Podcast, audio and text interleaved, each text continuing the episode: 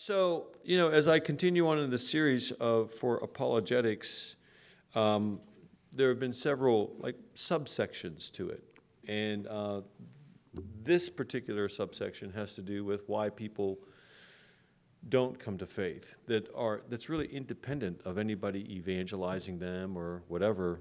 Um, that there are certain things at play in other ways that no matter what we do, uh, they they it, they may not be able they may not be able to come to faith, regardless of what any believer does or what any Christian does. And so, I was struck, you know, as I was preparing. Um, uh, for today's service, and uh, in this, um, um, I think it was a uh, the gospel. Yeah, it was the gospel reading that uh, this last these last two verses that uh, Kevin read.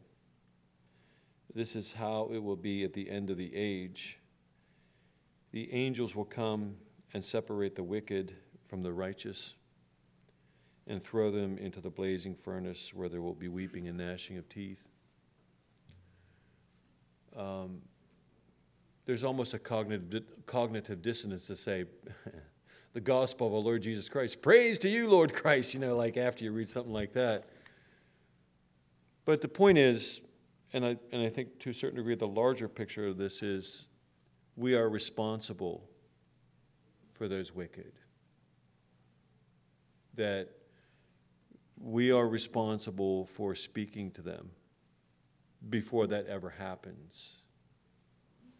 That some of those people maybe need never end up in this blazing furnace if more of us were more diligent about how we lived our lives in Christ. That um, we have to take that responsibility seriously. Um, and all we can do is what we can do. Again, our job is to be faithful. It's God's job to be, to, to be successful. But we have that responsibility. I ran across this post on Facebook that I thought I would share with you because it has so much to do with what I'll be sharing with you kind of in this final capstone sermon on this subsection about why people, what are the biblical reasons why people don't believe. And so let me read this to you. this is a woman who posted this, and she said, I used to practice witchcraft. I did spells, read oracle cards, did energy work, and used crystals as a means of healing, protecting, and manifesting. I was a, I think it says Reiki master and yoga teacher. I believed in astrology manifested under a new moon and did shadow work under the full moon. I worshiped nature and worked with goddesses. I believed I was a star seed. I found my spiritual guides and led, let them lead the course of my life. I would talk to spirit, source, universe, and believe that I was speaking to my higher self I believed that I created my own reality and that I was my own God in control of my own life. So this person's pretty invested in wackiness. I was also trapped in a continuous cycle of healing and up leveling, constantly needing the next healing session in various forms. So here she begins to talk about how this thing wasn't working so well for her feeling good after each healing session, and chasing that feel good high when it would wear off. I believed that my next crisis was just leveling me up and raising my vibration and cracking some secret code to the harmony of the collective planet. While I believed all of this, I was suffering and in a deep pit of depression. I longed to feel loved, heard, and understood. My soul lacked a sense of belonging. My body was in a constant state of fight or flight. There were lots of days I had wished I weren't alive. I was being tormented. I'm sure that is true. Experiencing regular sleep paralysis, I thought I could burn a little sage, say a little chant, and put crystals in every corner of my room to stop it. I was wrong about all of it. What I was actually doing was laying down a welcome mat for darkness, deception, and all that comes with it. I felt so allergic to the G word, God, I almost unfriended a New Age colleague who had recently come to Christ because she couldn't stop talking about Jesus. Who knew, right? Talking about Jesus might impact people, huh? I was irritated by it, angry, repelled. I thought, what happened to her? Has she gone mad? But in God's grace, He met me in my stubbornness, in my sin, in my depression. There was a moment in my resistance where I reluctantly watched a movie about Jesus to appease my boyfriend at the time. I watched and sobbed hysterically. I was overcome by an intense feeling of love, something I had never, fe- never ever felt before. The kind of love that I was desperately chasing in all the wrong ways. That's when I knew God was after my heart. I tried to deny it and ignore it, but I wanted to feel that feeling again. So I chased after Jesus. I started reading the Bible. I had never really done that before, and God's character was revealed to me. I prayed a lot. I had resistance to attending church, but eventually I bounced around to a few churches until I found a biblically sound church. I mean, it's just so stunning to me that you would have to search for a biblically sound church. Uh, uh, wouldn't it, right? It's just. and this is how I started a relationship with God. I never knew what it meant to have a relationship with Jesus. And now that I know, I'll never let him go. The chains of my depression have been broken. After praying in the name of Jesus, I have never experienced another sleep paralysis episode again. I find joy in the Lord. I have been made free by His word, felt the power of His Spirit, felt the love of the Father, and I am changed forever.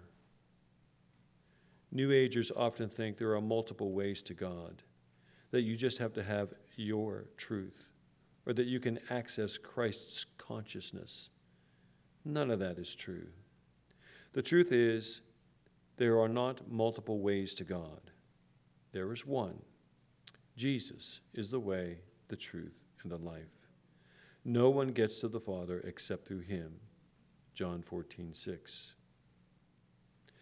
I know lots of you will think the same about me that I thought about my New Age colleague. She has gone totally mad. I'm okay with that. There's nothing that compares to the peace, hope, and love that comes from knowing Jesus. My prayer is that maybe this plants a seed in your heart, and that if you feel convicted by my words, you will be open to the idea that God is chasing after you too. I'm going to share two biblical texts with you that have a lot to do with seed and a lot to do with God chasing after us. And I want you to see that according to the text that I'll be sharing with you, that those texts work, them, work themselves out in every way in this person's life. And so um, it, it goes to the veracity and the power of the truth of Scripture and the work of Christ, God the Father, God the Son, God the Holy Spirit in our lives. So, as I begin then, I just want to remind all of us again where we've been so far, very quickly. There are people who don't believe because they think the things of God are folly. There are people who don't believe because the God of this world has blinded the minds of unbelievers. There are people who do not believe because their minds are set on the flesh and the pleasures that come from the flesh. And there are people who do not believe because they have not yet been convicted by the Holy Spirit. And there are people who do not believe because they have not been drawn by the Father. So, when I read this text to you, do you remember how this woman could not sleep? She had these episodes of sleeplessness and, uh, and, and hopelessness and just a restlessness in her soul. Maybe, just maybe, that was God the Father pointing out to her inwardly that the things that she was pursuing don't work, that they can't give to her what she thought they would. Sometimes, in the midst of all of that malaise, it's really God pointing out the inconsistency of what the world has to say really works. And so God was chasing after her. So if you have your Bibles, you can turn to John chapter 6. And there's this key text, and I'm going to explore the, the context of it a little bit more in a, in a few moments. But there is this amazing text where Jesus is having this conversation with uh, a group of people right after he, um, the event of the bread and the fish, where he fed the 5,000. And it's right during this discourse where he says, I am the bread of life, one of the first of the seven great I am statements. So in verse 44, um, he says, after he says, I am the bread of life, he says, and he's having this discussion with people who, who don't believe him. He says, No one can come to me unless the Father who sent me draws him, and I will raise him up on the last day. So then, after he says this, there's more discussion, and he continues to reach out to these people who will not believe in him and even after that, he's having this discussion with the disciples who are having a hard time believing what Jesus is saying about himself. And so, further on in verse 65 of this same chapter, he concludes what he says to his disciples by saying this And he said, This is why I told you that no one can come to me unless it is granted him by the Father. So, God the Father is at work in the world. It's not just the Holy Spirit, it's not just Jesus. But Jesus is saying clearly here that it's God the Father who draws the unbeliever to, the, um, uh, to Christ. That He is at work beforehand, before a person ever comes to Christ. And so, so this woman that I was that I read to you about her testimony, she very clearly was being pushed in some ways, in some invisible ways that she did not understand towards Jesus, God the Father. So uh, it's it's interesting, and I'm getting a little ahead of myself. That word draws. No one can come to me unless the Father who sent me draws him. And I'll, I'll cite that a little bit later on. That word draws can also mean drags, pulls you toward. So sometimes God the Father draws us by dragging us, pulling us towards Jesus. And, uh, and probably in some cases, the process of dragging and pulling isn't all that pleasant. Because when you're being dragged to something, there's something behind you that's holding on to you, whether it's gravity or something else. You're in between two things. And He is pulling you, He is dragging you to Christ Himself. So, in this discourse, I am the bread of life, which we find in John 35 through 51. Jesus is in the city of Capernaum, and I don't know if you remember this, but Capernaum is in Galilee, and Capernaum was the headquarters central of Jesus' ministry. It's where almost all of his really important ministry took place. Um, his miracles, um, uh, so much of his teaching, all took place in and around the city of Capernaum. And so this, did, this, so this statement, I am the bread of, of life, was the first of his of the seven great I am statements, which, I don't know, let's, let's quiz you. Do you remember what all the, the, the uh, I am statements are? Do you remember? I am the bread of life. I am the light of the world. I am the gate. I am the good shepherd. I am the resurrection and the life. I am the way, the truth, and the life. And I am the true vine. Those are the seven great I am statements. I am the bread of life begins those seven great I am statements. So then we read in verse 35 Then Jesus declared, I am the bread of life. Whoever comes to me will never go hungry. Whoever believes in me will never be thirsty. But as I told you, you have seen me, and still you do not believe. So, this is the proclamation that Jesus is making about himself. He's making this physical proclamation. He is voicing to them what he is. Right? I am the bread of life. And he's basically saying a whole bunch by saying, I am the bread of life. And then he goes on to say things like where he came down from heaven. And we'll get to that in a moment. But this is the proclamation. He's asking them to believe in him through this proclamation, to trust in him in the same way that they would trust in bread for their physical sustenance. Verse 37 All those the Father gives me will come to me and whoever comes to me I will never drive away. For I have come down from heaven, not to do my will, but to do the will of him who sent me. So he's saying here, uh, you know, in verse 37, all those that the Father gives me, so we have this hint again where the Father is bringing people to Christ and who comes to me, I will never drive away. He's making this proclamation again, this promise in this proclamation.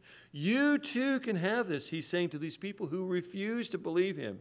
He's doing an apologetic, he's defending what he is before these people. Verse 39 And this is the will of him who sent me, that I shall lose none of all those he has given me, but raise them up on the last day. And so there's this promise that when the Father gives us to the Son to believe, that we will be raised up on the last day. We will be found in eternity.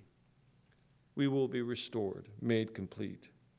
Verse 40 For my Father's will is that everyone who looks to the Son and believes in him shall have eternal life and I will raise him up on that last day. He says it again.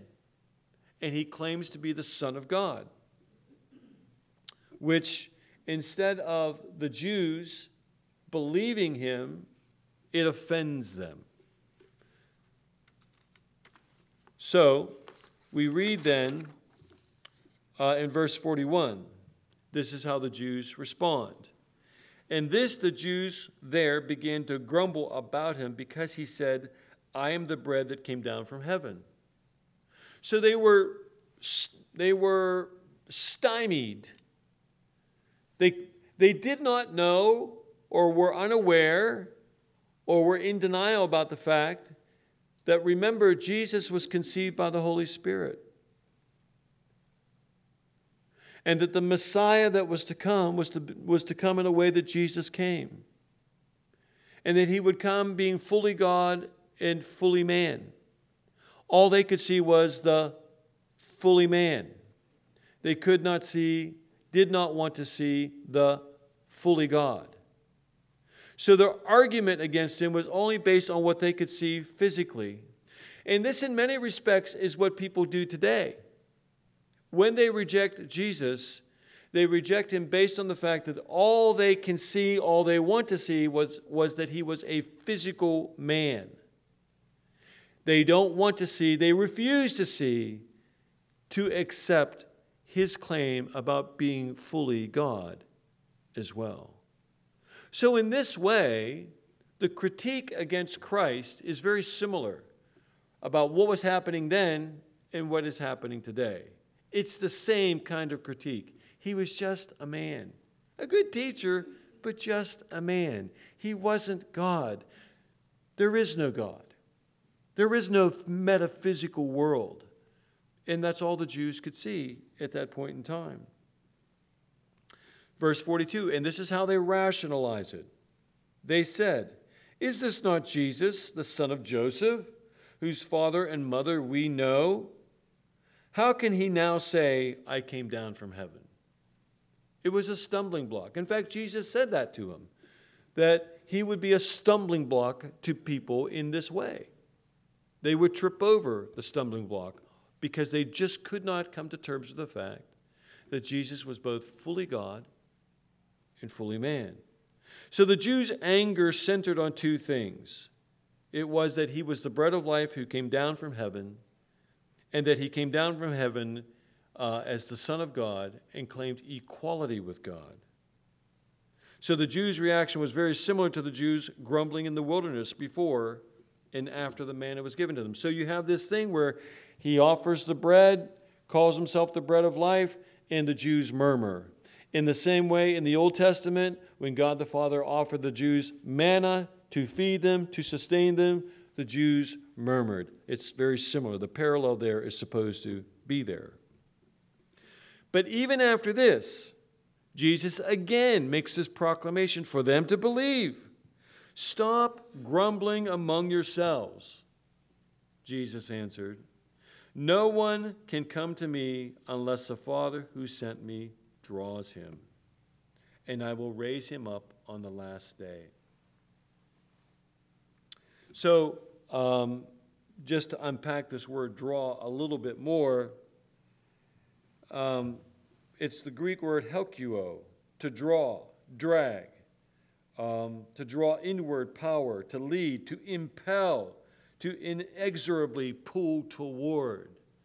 And so um, he's saying to them, actually, you know, if God the Father was all that important to them, that he's really saying to them, look, if God the Father is, is who you say he is, that I'm saying to you that if you believe in him, that he would pull you towards me. He would draw you towards me, and yet you still don't believe. Verse 45 It is written in the prophets they will all be taught by God. Everyone who has heard the Father and learned from him comes to me. No one has seen the Father except the one who is from God, only he has seen the Father. So, this text right here, this quote that Jesus says, they will all be taught by God. Everyone who has heard the Father and learned from me, that text comes from Isaiah 54 13.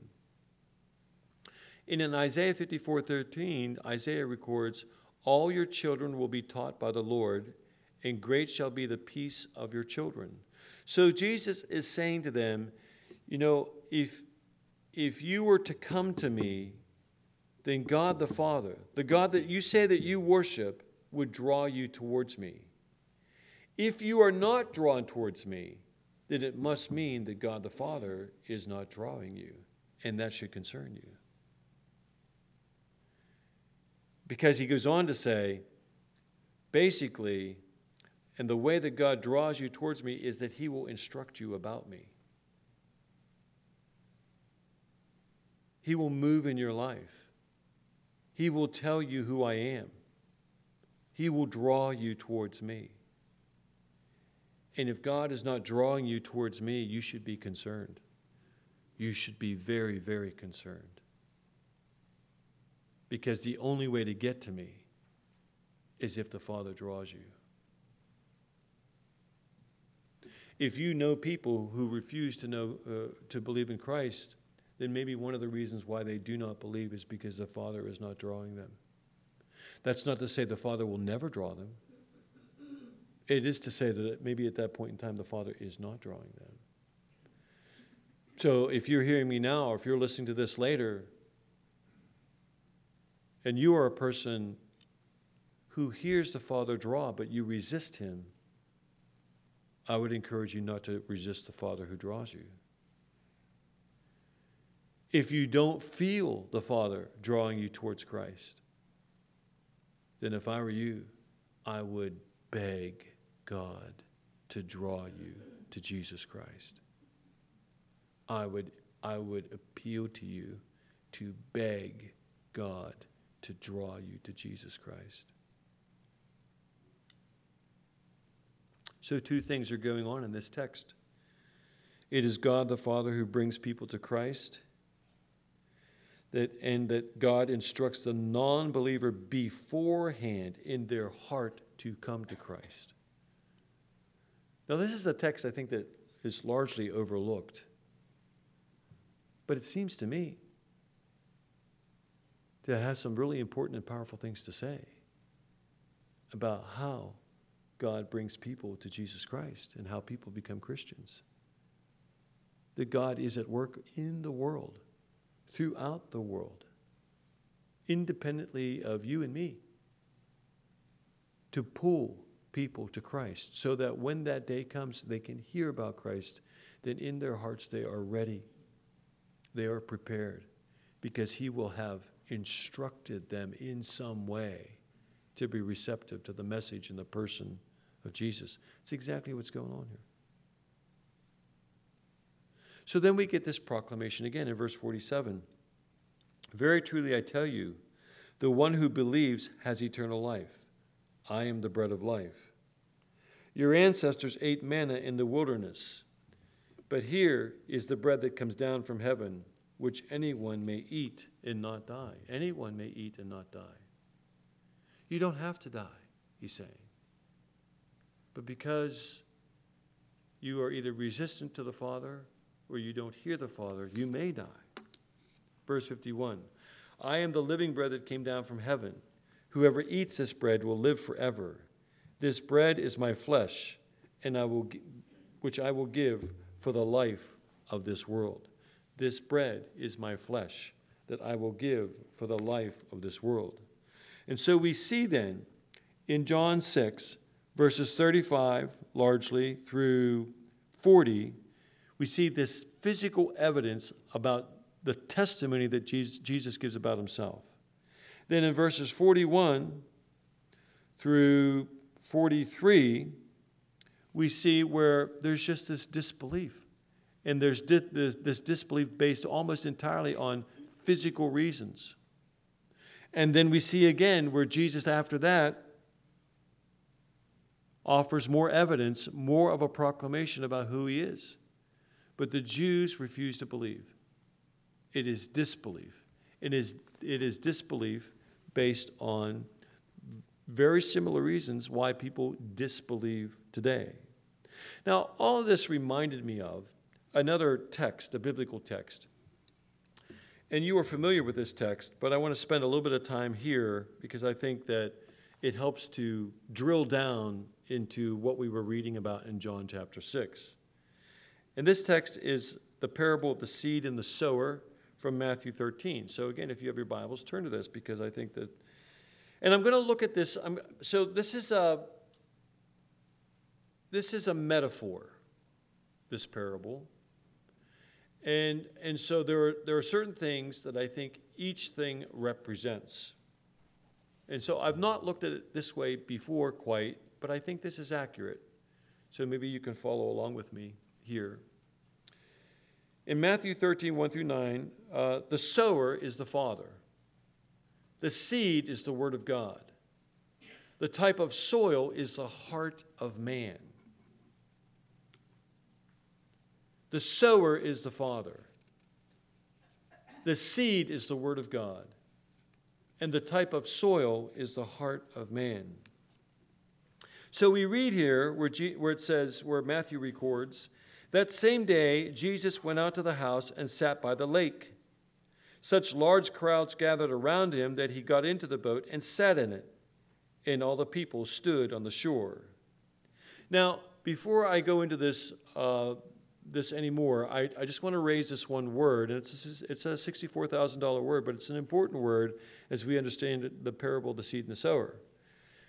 Because in the parable of the seed and the sower, one of the, one of the overarching uh, things as it relates to God is God's sovereignty.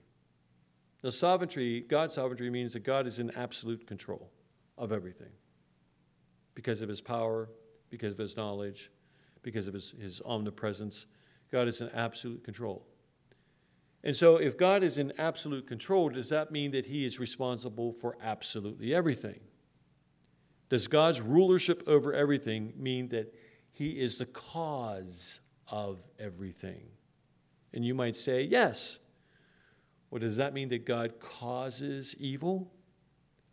Does that mean that if you sin, God caused you to sin in his sovereignty? I mean, after all, he's in control, it's his plan, right? Well, this particular word, uh, uh, compatibil- compatibilism, I'm sorry, compatibilism, and I was, I was able to say that word very well just five minutes ago, but I, today, I, right now, I can't. Compatibilism means that this, that the Christian, it's the Christian philosophical argument and belief that God's sovereignty and mankind's free will work compatible with each other. That we can have absolute free will on one hand, and God can be completely sovereign and absolutely in control of everything. So some people equate God's sovereignty with God's fatalism. That no matter what happens, it's all been destined to happen exactly as it happens by God's sovereignty. I do not believe in God's fatalism. I do not believe that God is the author of sin or evil. I believe that God is so powerful, so knowledgeable, that He can create a system where you and I, there have been about 80 billion people who have, land, who have lived on the planet in the history of the world, that every 80, every one of those 80 billion people can do exactly as they want to do, and it will still never uh, frustrate the plan and the purpose of God. Now, how sovereign, how, how powerful do you have to be that 80 billion people can do whatever they want, but your plan will still come to pass? And that's what we call compat, com, compat, compatibilism. Yeah, thank you, compatibilism. Anyone listening to this probably thinks I'm a complete moron, but anyway. Uh, and so when we read about the parable of the seed and the sower, you have this image where this farmer goes out and he's sowing seed and he's in control of the seed and where it falls. And so wherever it falls, does that mean then that the soil that it falls on is not responsible, does not have free will, in a sense, to germinate that seed? It most certainly does. It still has responsibility. So if the farmer is the father, if the seed is the Word of God, if the uh, ground is the heart of man, then I think that's what's going on in the parable of the seed and sower. That God does what He will, we do what we will, and in the end, God's purpose and plan will still uh, come to pass, and we will still be responsible for what we do and do not do in the world in which we live. So, such large crowds gathered around him that he, he got into the boat and sat in it, while all the people stood on the shore. Then he told them many things in parables, saying, A farmer, the father, went out to sow his seed to speak the word. So here's the father drawing, right? As he was scattering the seed, some fell along the path, a path that was beaten down. So, any path that you've been on, the earth is hard. As he was scattering the seed, some fell upon the path. Some seed of God falls on hardened hearts. And the birds, that is, Satan and his demons, came and ate it up. Some of the seed fell on rocky places, that is, shallow hearts, where it did not have much soil. It sprang up quickly because the soil was shallow. But when the sun came up, the plants were scorched and they withered because they had no root. So there are hearts that are rocky. That when God puts his seed in that heart, there are too many things in that heart that compete for the space. And when difficult times come, the roots in that rocky heart cannot grow deep, and they do not survive adversarial times, difficult situations, because they have no root, because, they're, because the soil that they need for their roots to grow deep does, isn't there, because that, it, that space is taken up by other things. And we'll talk about that in a minute. Other seed fell among, uh, th- the, among, among the thorns, like destructive things that take up space in our hearts, which grew up and choked the plants. Still, other seed fell in the good soil, which was receptive and fertile hearts, where it produced a crop a hundred, sixty, or thirty times that was sown. Whoever has ears to hear, let them hear.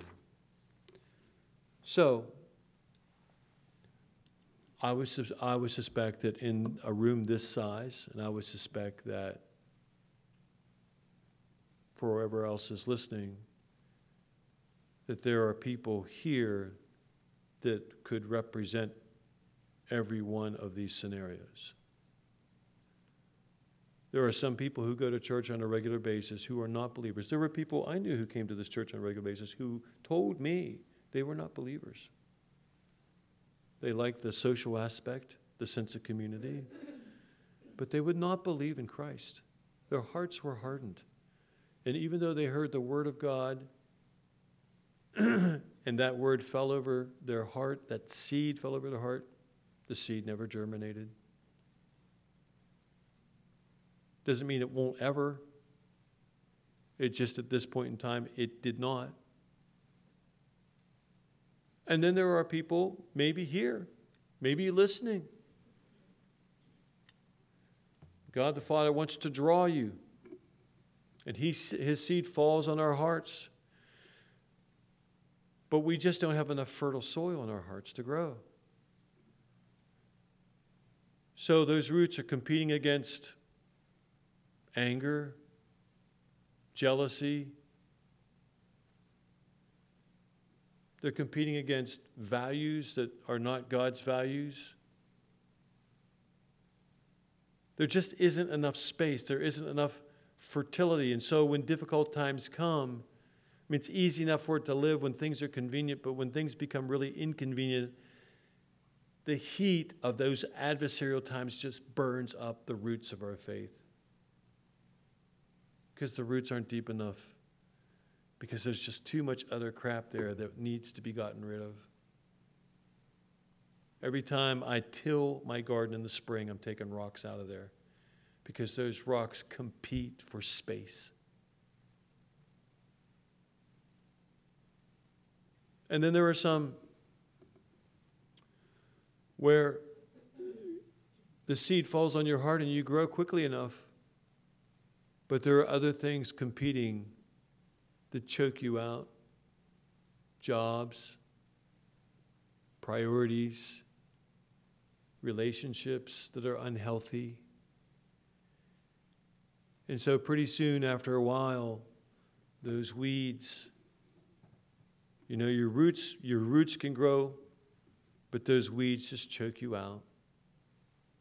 So the seed of the Father is choked out because there are too many things competing for that space above ground. And you cannot survive. And then finally, there is the seed that falls on fertile soil, the fertile heart. And in that fertile heart scenario, the seed grows, germinates, the roots grow deep, the plant grows up, and it produces 30, 60, even 100 times more than what it was.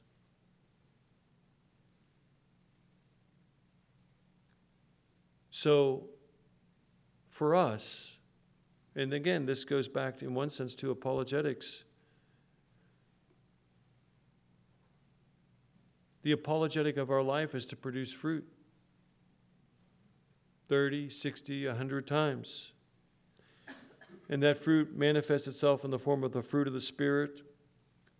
That seed produces fruit that manifests itself in terms of converts and disciples of Christ.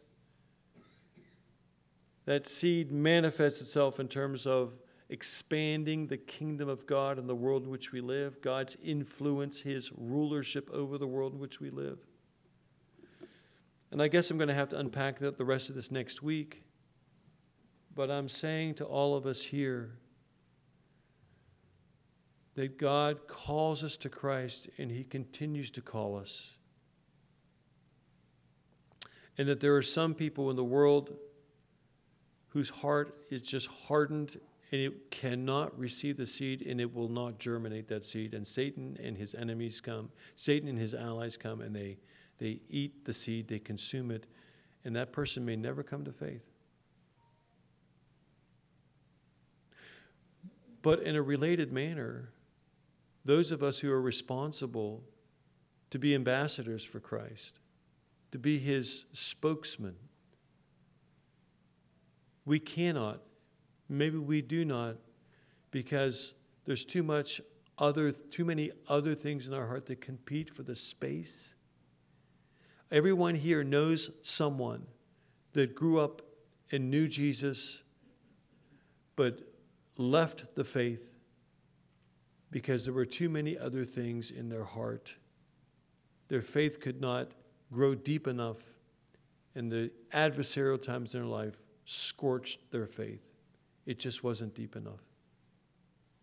And there may be people here where you are competing with other things in your life that prevent you from being able to produce the kind of fruit that you could. That the weeds, the relationships, the unhealthy relationships are competing, the unhealthy priorities, the unhealthy values are competing in preventing us from producing the kind of fruit that we can produce, which means to be able to be an apologist to somebody who does not believe, to be able to be a person who can bring other people to faith as guided by the Holy Spirit, to be able to be people who live with integrity in the world in which we live, and we expand the kingdom, the influence of the kingdom, wherever we find ourselves, in our work, in our neighborhood.